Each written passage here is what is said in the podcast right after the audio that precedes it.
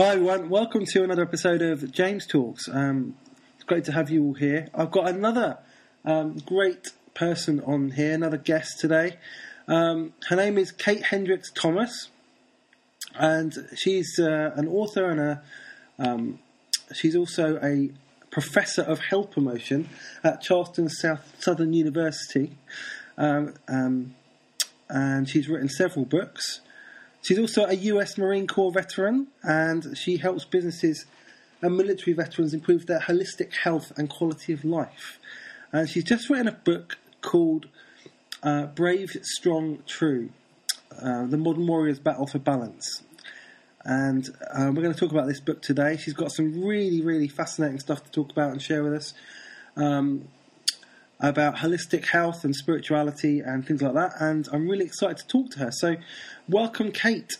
Great to have you Thank here. you. Thank you so much for having me. I, I appreciate the opportunity to chat with your listeners. Great, fantastic. So, yeah, just um, tell us a bit of your own story and kind of how you came to be doing the work you're doing now. Um, well, like many people, I, I, it was a bit of a winding path.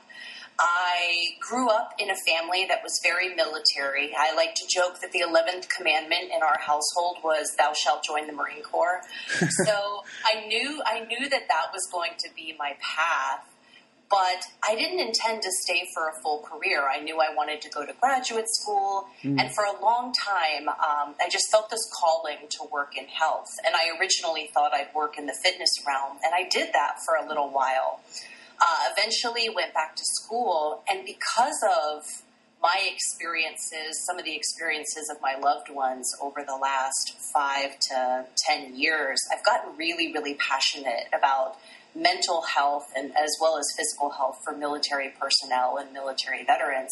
Uh, bottom line, we're not doing that well, and we're not doing that well. You know. S- some of those reasons are cultural, some of them are circumstantial. But my story was, um, you know, I could have titled my latest book, Please Don't Do Things Like I Did Them. Um, chose, you know, chose to go a different direction. But I, I'm really passionate about this concept of resilience and getting ourselves ready to handle the waves. Now, you know, I, I, tell a lot of stories about military veterans and stresses that military personnel deal with, but the principles um, for cultivating resilient traits work for anyone in any line of work. But um, when I left the military, I did it very badly.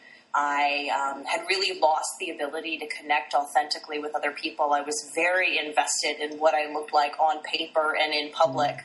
Um, you know, I had a zero defects, I can never make a mistake attitude. So when I did, it was almost life ending, world ending. I didn't know how to bounce. Um, and so now I'm really passionate about um, talking about the things we don't usually talk about at the Thanksgiving dinner table and doing the things that we can to get ourselves ready for those times when we need to bounce. Wow, that's fantastic. So, yeah, you just um, released a book, I think, in November uh, called Brave, Strong, True, um, which I just mentioned a little bit. So, just tell us a bit about what that, that book's all about. Well, um, so I am a behavioral health researcher and a teacher by trade. Um, and I wanted to take my research and make it readable, which is kind of challenging because research can be dense and boring. And you know, teachers, you you know, you give us a time to talk about it, and we'll bore any size audience. Um, but I wanted to use stories to bring it to life. I think mm. that Dr. Brene Brown says mm. uh, stories are data with a soul. Yeah. And so my attempt was let's talk about building resilience in military personnel. Uh, let's talk about what some of these research numbers show us, but let's do that by putting a face on the issues. Because honestly, personally, the reason I care so much is that for me, all of these statistics, all of these numbers, these suicide statistics, these substance abuse numbers, these issues with domestic violence, those are very personal to me. Those have faces and stories, and you know, they're people that I love. So my attempt in Brave, Strong, True is to personalize these issues that we often talk about from a you know kind of clinical distance. Mm. Right. So yeah, just to kind of unpack some of the ideas that you like going you know go into detail about some of the ideas that you know the principles kind of that you're that you kind of explore in the book and what they kind of how you came to those conclusions. Yes. Um, well, I talk specifically about building resilience, which is actually something we can do. It's not something you're born with. It can be trained. It can be taught. And I, I broke it down. There's a, there are a lot of different techniques that we can um, learn and then put into practice in our daily life, and they really fall under three umbrella categories. And the first is self care. So in in this area, I talk about how you treat your physical body, you know, what you're eating, what mindful movement you're practicing. So, and that's very, very different than, um, hey, I, I go out and I run until I throw up, or hey, I never leave the couch. So, we talk about what it means to practice real, you know, real physical self care uh, in those chapters. And then I talk about social support. Um, we are wired to connect with God and with one another, and I very, very strongly believe that. There's nothing more stressful to our little human animal body than mm. rejection or loneliness or lack of connectivity with other people. Our body views that as, as a threat to survival, which is just fascinating. I mean, loneliness will kill you faster than cigarette smoking. Um, and so I talk about the need to reach out and to connect with a trusted tribe and, and, talk about some specific ways to do that.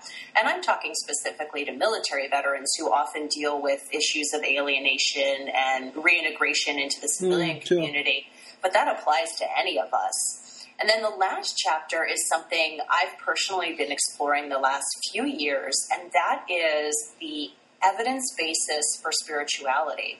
Um, I said that we're wired to connect with God and with one another, but that's actually, I mean, we can prove that. We can look at we can look at the neuroscience and prove the benefit of something called organized religiosity. And I unpack that um, and I have to be really careful and say I'm not a theologian. I mean, I'm a public health professional, so I approach it. I approach the concept of faith from mm. that perspective. What does it do to your body? Why does it matter to have faith? Why is it not just a nice to have? Um, and that's been really, really interesting uh, to study over the last few years. So, what actually did you learn about um, spirituality and on and the need and our need for kind of um, I suppose religion. I don't want to call it organised religion, but I mean, I personally believe that kind of everything is spiritual and that everything is that everything, all all the different, all those different things you talk about are part of our spirituality in a sense. Yeah. Well, and, and that's what's so interesting is the benefits of faith practices. Some of them are um, they are because of the social connectivity of a faith community. You have higher levels of social support.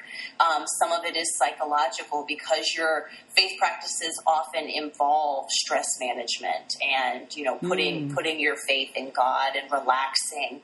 Um, but then some of the benefits can't be explained or, or placed in mm. either of those categories. There are things that happen in our brain, areas of our brain that light up and, and, and grow um, when we pray that, that are different than when we're doing a meditation wow. or some kind of um, other stress management activity. There's real biopsychosocial, we call it, meaning like uh, holistically interconnected, multiple layers. Some of it can be explained and, and assigned a number, and some of it can't. Um, but there's real benefit, and, and there there are numbers behind wow. the utility of faith practices. That is incredible. So there's actually this, is, this, is, this just blows my mind. You know that there's actually some science about like as a part of our brain which kind of it gets engaged by prayer, for example, yes. that doesn't get engaged by anything else. You know, and that, yes. that's that's fascinating. It's kind of you know again, uh, like you're saying, you come you come at kind of faith from a kind of scientific perspective, and it's. I think so. I mean, I've found certainly the more I've learned about science, the more I've learned about God, and the, God, and God has actually got bigger. My faith has got bigger. You know, uh, it's just fascinating that there's actually it, it, it, looks more like in the way that we were we were created. There's actually a space for us to. It's not just a matter of something that we can choose to do. It's something that actually we're built to pray almost. We're I, built I to have relationship with God. You know. No. We're wired to do it is how I like to talk about it. I mean, we're neurologically and you know our endocrine systems are wired to pray and connect with the divine. And you know, secular social psychology talks about it as the very top level of the Maslow hierarchy, and it's this notion of transcendence. But really, what is it? It's connecting with the divine, and it optimizes our health. And so, if you're trying to be resilient, meaning you know, for lack of more graceful phrasing, ready to take a punch in the jaw when life dishes it out, Mm. then you want to be optimally healthy. And that means, you know, the physical body, the social support, and the spirituality. Um, so that's been interesting to teach. So I teach resilience building now. Um, again, not a theologian. I'm not interested in, you know, I'm not interested in spreading dogma. So how do I teach the utility of spiritual fitness or, or whatever whatever word you wanna you wanna use for it? Because at the end of the day, um, if you want to optimize your health, it's what we're it's what we're wired for. Wow, that is. I mean, I, don't know where to begin really with that. It's. Um, I mean, what does this look like in your own in your own life, in your own kind of? What's been your own spiritual journey? Well, and I enjoyed talking about that in the book um, because it's just, I- I- in so many ways, my personal narrative is a bit of a cautionary tale. And I talk about, I was raised, um, you know, in a in a house uh, that had kind of a divided faith community, but we were we were believers in my house. But I fell away from that for a long time because I hate, I hated the. Um, the just fractious debate and hostility and some of the very human elements of religion. I got very, very busy and kind of thought I was too good for all of that. And I, I I really tried to share the way that I shifted away from practices of faith because I wanted to be above the fray, really. Um, and so I just kind of turned away from it entirely. And because I was in this very intense military culture where you're working a lot and, you know, you're on duty on Christmas, you're not celebrating Christmas, it was easier to do that. It was easier to move away from faith practices. And that wasn't authentic. Um, and I was blown away when I read Sarah Bessey's Jesus Feminist because she talks about the way that her mother having babies brought her to faith. And that was my experience. I became a mother and I realized that I hadn't been living in any kind of authentic manner spiritually. And um, I really just started to redirect some time and energy towards it. And, uh, and it changed things. Wow. So how did, so how did it change things? What happened? I mean, like practically speaking. I would say, um, well, one, it made me interested in studying it academically. So I, I have always done, you know, I've always kind of looked at the, um, I've always looked at mental health promotion from from a different lens. Really, I mean, I'm a I'm an academic, so it's so easy to stay purely secular with everything that you study. But if you study health, you really have to study faith and spirituality, and I had not been doing that. So I think it made me more well-rounded academically because I started I started looking at the relationship between faith and well-being. Um, personally, it made me a much better wife. It made me a much better friend. It made me a more peaceful person. Um, I'm a little bit wound up normally, so I really need to kind of remind myself uh, to be still and know that I am God constantly. And for me, that requires practice. Um, I don't think faith is something you can say you believe in and then just leave it lying, which is what I tried to do for about a decade, really. Um, you have to practice it. You have to practice it in community, and the joy and the peace and the um, you know the better version of myself that I'm able to put forward, the more authentic, the you know more humble version of myself that I'm able to put forward. Um, is certainly better for the people that are in my life. I was a, I was a little bit nuts, so Wow. I'm really, I really want to kind of get into this kind of um, things being connected, the the social support, the self care, and the spirituality. Um, I mean, I mean, when I looked at those three, when I, those three concepts, I, I really did see a little bit of. Um, I mean, social support is, again, you know, because science tells us that we're built for community, that we thrive in community, that we, you know, and even on a cellular level, we kind of exist in community. And Yes. that's kind of what that is about. And then you have the self care, which is knowing that you're valued and you're loved and that you're accepted as you are, kind of about, almost about grace. And then you have the kind of spirituality, the faith, the belief, the spiritual practices. And that, it's, it's just, I just find it really fascinating how these are all connected and it's almost, it's kind of like we were made that way. You know what I mean? We were, and if you neglect one, you neglect all. I mean, self care for some people, it can seem um, it can seem almost overly simple. But if you are neglecting, um, not feeding your body well, not treating your body well, you're going to have issues with fatigue and hormonal imbalance, and you're not going to have the margin to truly practice your faith. You're not going to have the margin to reach out a hand to someone that needs you to do so, and thus you're going to have lower levels of social support. So, even practicing self care at a base at a very basic level, and I talk about this a lot with leaders um, people can start to feel that such things are selfish. If I take the time to make myself a healthy meal, or if I take the time to go and exercise my body in a way that feels mindful and positive and, and beneficial to me, then I'm not doing other things that I should be doing. And, and a real, you know, a really good person wouldn't do such selfish stuff, but you can't show up in those other realms without taking care of that base level. And for me, that was revolutionary because I felt like if you're not, you know, if you're not constantly working in the social support realm and, you know, focusing outward, thinking of others, uh, something's wrong. And yet, you can't do that well if you aren't focusing, you know, in those other areas. So, in some ways, when you really think about the way that we're wired, it's permission. You know, it's permission to honor yourself so that you can honor others, so that you can honor God. to me, that felt extremely liberating. So just say that again. Permission to honor. Permission to honor yourself and honor your body and, and take care of it and take care of yourself so that you can truly do so for others. Yeah, permission to to honor yourself so that you can honor others, so that you can honor God. That's Yeah. that's really powerful. I mean, it's a really, uh, I mean, this is kind of it is a quite a revolutionary idea because I've heard a lot of people talking about it recently, and it was kind of new to me because when people started saying, "Oh, you've got to take care of yourself. You've got to like, you've got to look after yourself," it kind of initially you kind of think, "Well, that's a bit selfish," you know, putting yourself first, Yes. kind of thing, because that's Yes, what it sounds like.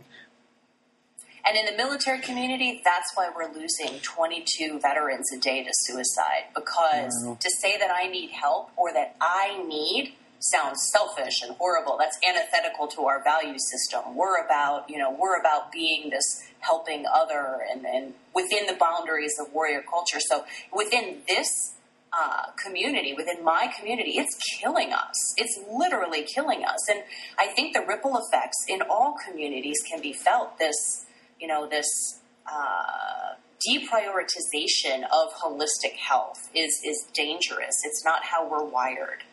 Um, and I have, you know, I, I, I'm really honest in the book about the times that I have absolutely failed to practice, you know, what I am today preaching. And I think that to me, it, it makes it resonate more. Um, I'm so grateful to, I have some other, some other veterans who shared their true stories and their experiences um, in the book, just to, again, to put a face to the issues. Mm, yeah. But, uh, Wow, I mean, it's, it, it is really interesting because I've I've certainly struggled with you know certainly with the um, I mean the self care one is probably the one that I've struggled the most with, to be honest, because obviously I'm part of a church and I've got that support network and I've got the spiritual practices to a certain extent as well.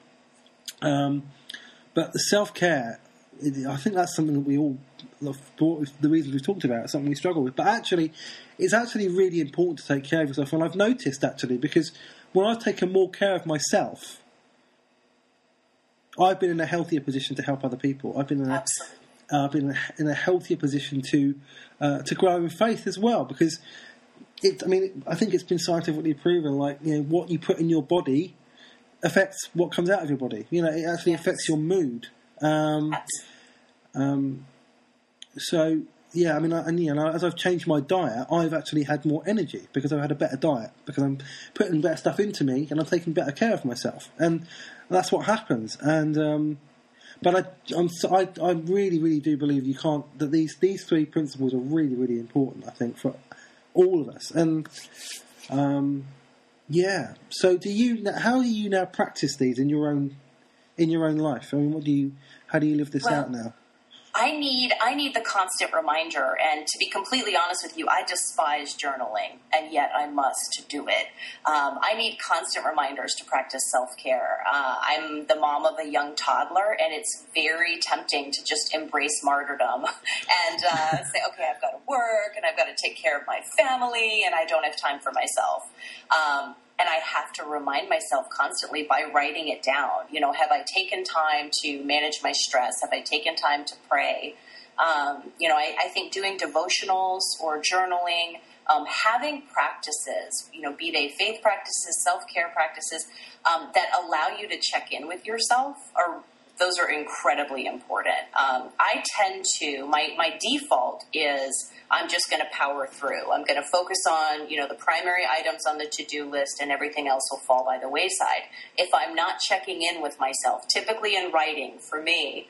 Um, I, I'll, I'll neglect, I'll neglect things. And the other day, actually, it happened. Um, I looked in my cupboard. I hadn't visited the grocery store in over a week. There was nothing healthy and fresh in my cupboard. And I thought, you know, this isn't practicing self care. And what does that mean for the toddler that I'm trying so hard to take care of? You know, and nothing good. Um, so I think of it as presenting my best self and, and try to do those daily reminders. Yeah, that's really important. So you, so you have daily reminders to do that. That's really. It's about getting into. It's it's like getting into a good rhythm, isn't it? Absolutely. Um, and I've actually I've seen I've, I've seen that you've you've written a bit about um, things like yoga and things like that about how that can be beneficial. Now, obviously, some Christians don't think yoga's like that. Yeah, You know, I Um, didn't know that actually but, until pretty um, recently. That's but- so interesting. but I but to me, I mean to me, I mean there is a there is a kind of there has been a kind of historically a religious kind of dimension to it, but I don't think that. I think a lot of the yoga that people do now is kind of not really about that. It's more about personal well-being, and I think, um, what from what I've heard, some of the I haven't done yoga myself, but some of the practices that you know that are used are quite quite healthy and quite quite beneficial. I mean, is that is that something that you've found?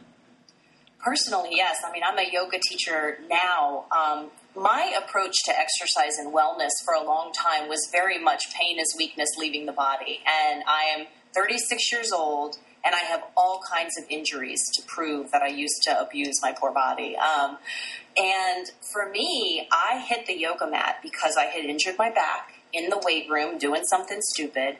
And I had to. I mean, I wasn't going to be able to do anything else. And I really found that all of a sudden, slowing down and merging my breath to my movement, it just absolutely changed the physical and the psychological benefit of the exercise session. Um, whereas before, again, if I vomited at the end of a run, that meant I was doing something good. I really, I think what, what counts as mindful movement changes uh, based on somebody's personality, preference, maybe season of their life. There have been times for me where mindful movement was trail running with my dog, and that was that was truly, um, you know, something that de-escalated my nervous system and did something good for my physical body. Um, yoga has certainly been that for me at different times.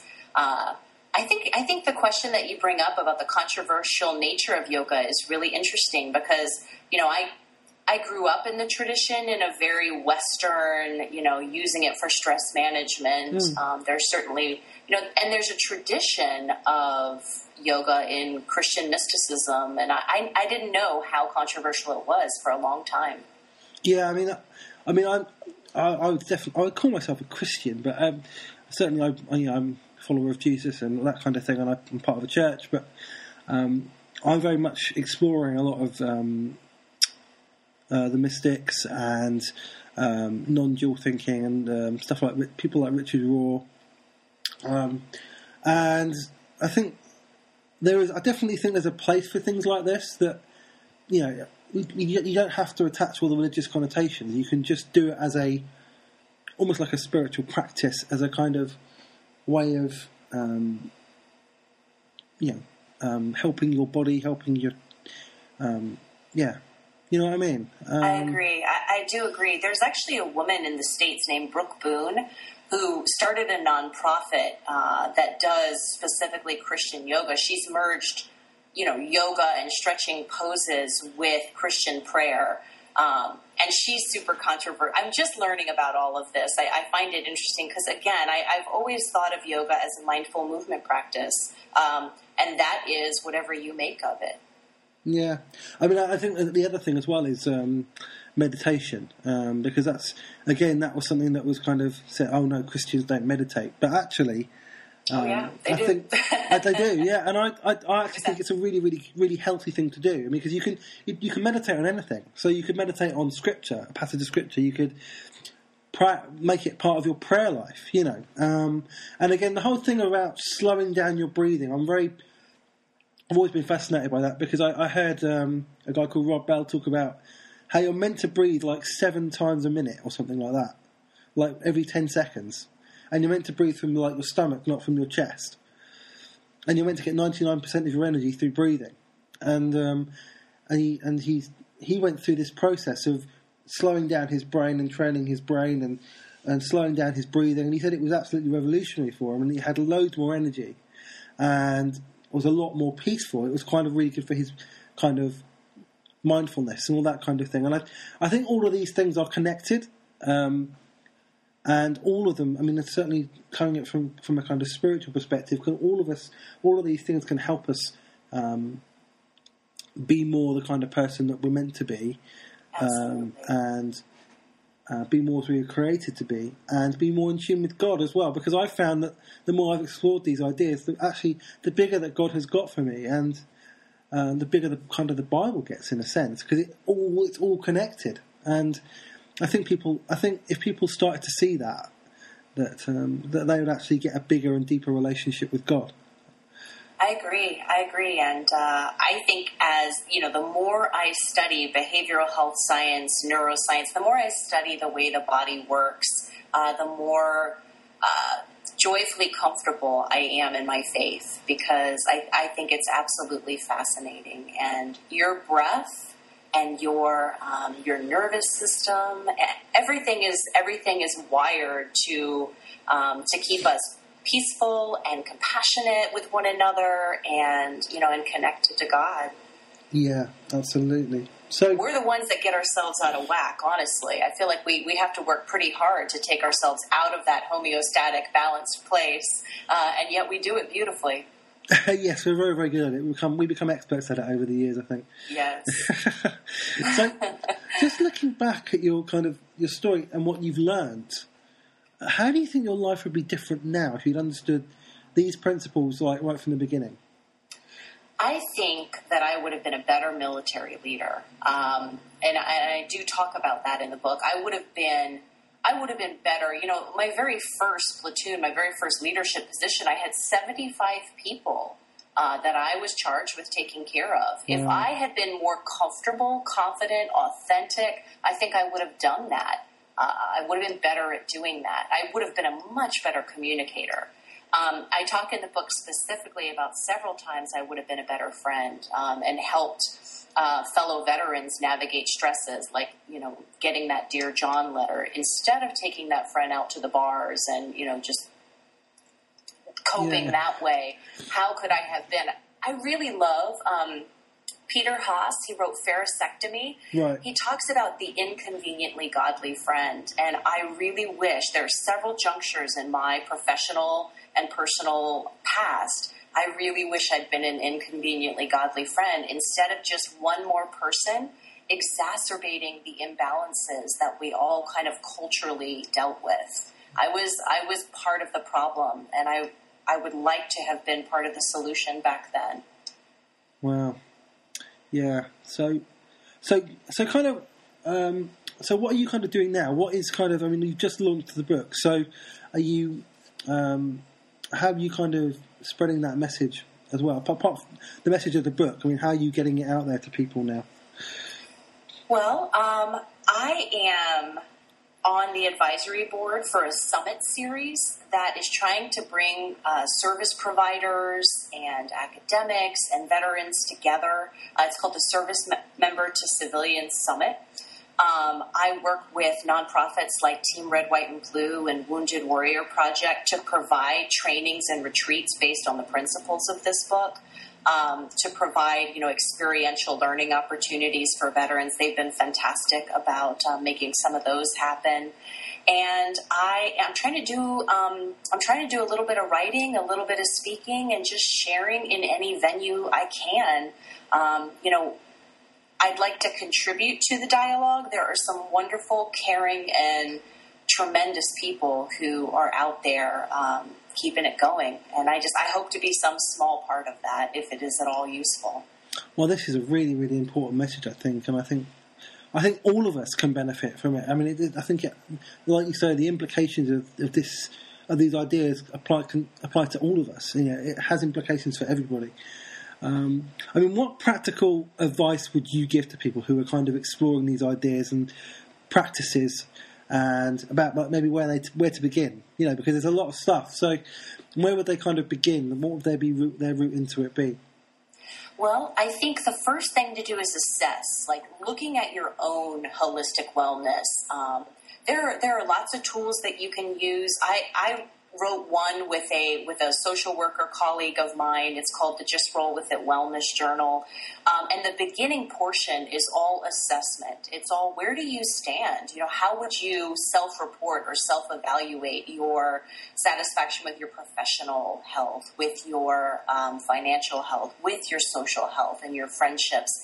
And the, the first part is kind of looking at that visually. Uh, and every time I do it, I do it maybe you know twice a year every time I do it, there's a different gap. Oh, well, I've really let my, you know, I've really let one area slip a bit. Let me let me make a course correction. Um, so after you do the assessment, I think you have to set a couple of goals for yourself, attainable, measurable, reachable goals, and track your progress towards those goals. Cutting yourself slack, understanding that um, achieving holistic health is a series of course corrections and rudder mm. steers, and working to become resilient is not something any of us ever do perfectly and in 30 days or less. Mm. Um, so I would say start with assessment and, and start from a place of acceptance. Fantastic. That's really, really great. I think um, I think there's a lot more we could we could talk about probably with these ideas. So um, hopefully I'll have you back and we'll, we'll, kind of explore this stuff a bit more. It'd be really great if we could do that. Thank um, you. Yeah, so oh, it's been great having you on. Um, yeah, so thank you for, for, for, for, coming today, Kate. It's been great talking to you, and um, I hope everyone's benefited a lot from it. I think there's a lot of ideas here that we can begin to unpack and explore a bit more uh, in the Absolutely. future. So thank you very much. Um, okay, everyone, that's um, that's all uh, for the James Talks for today, and um, I will catch you soon.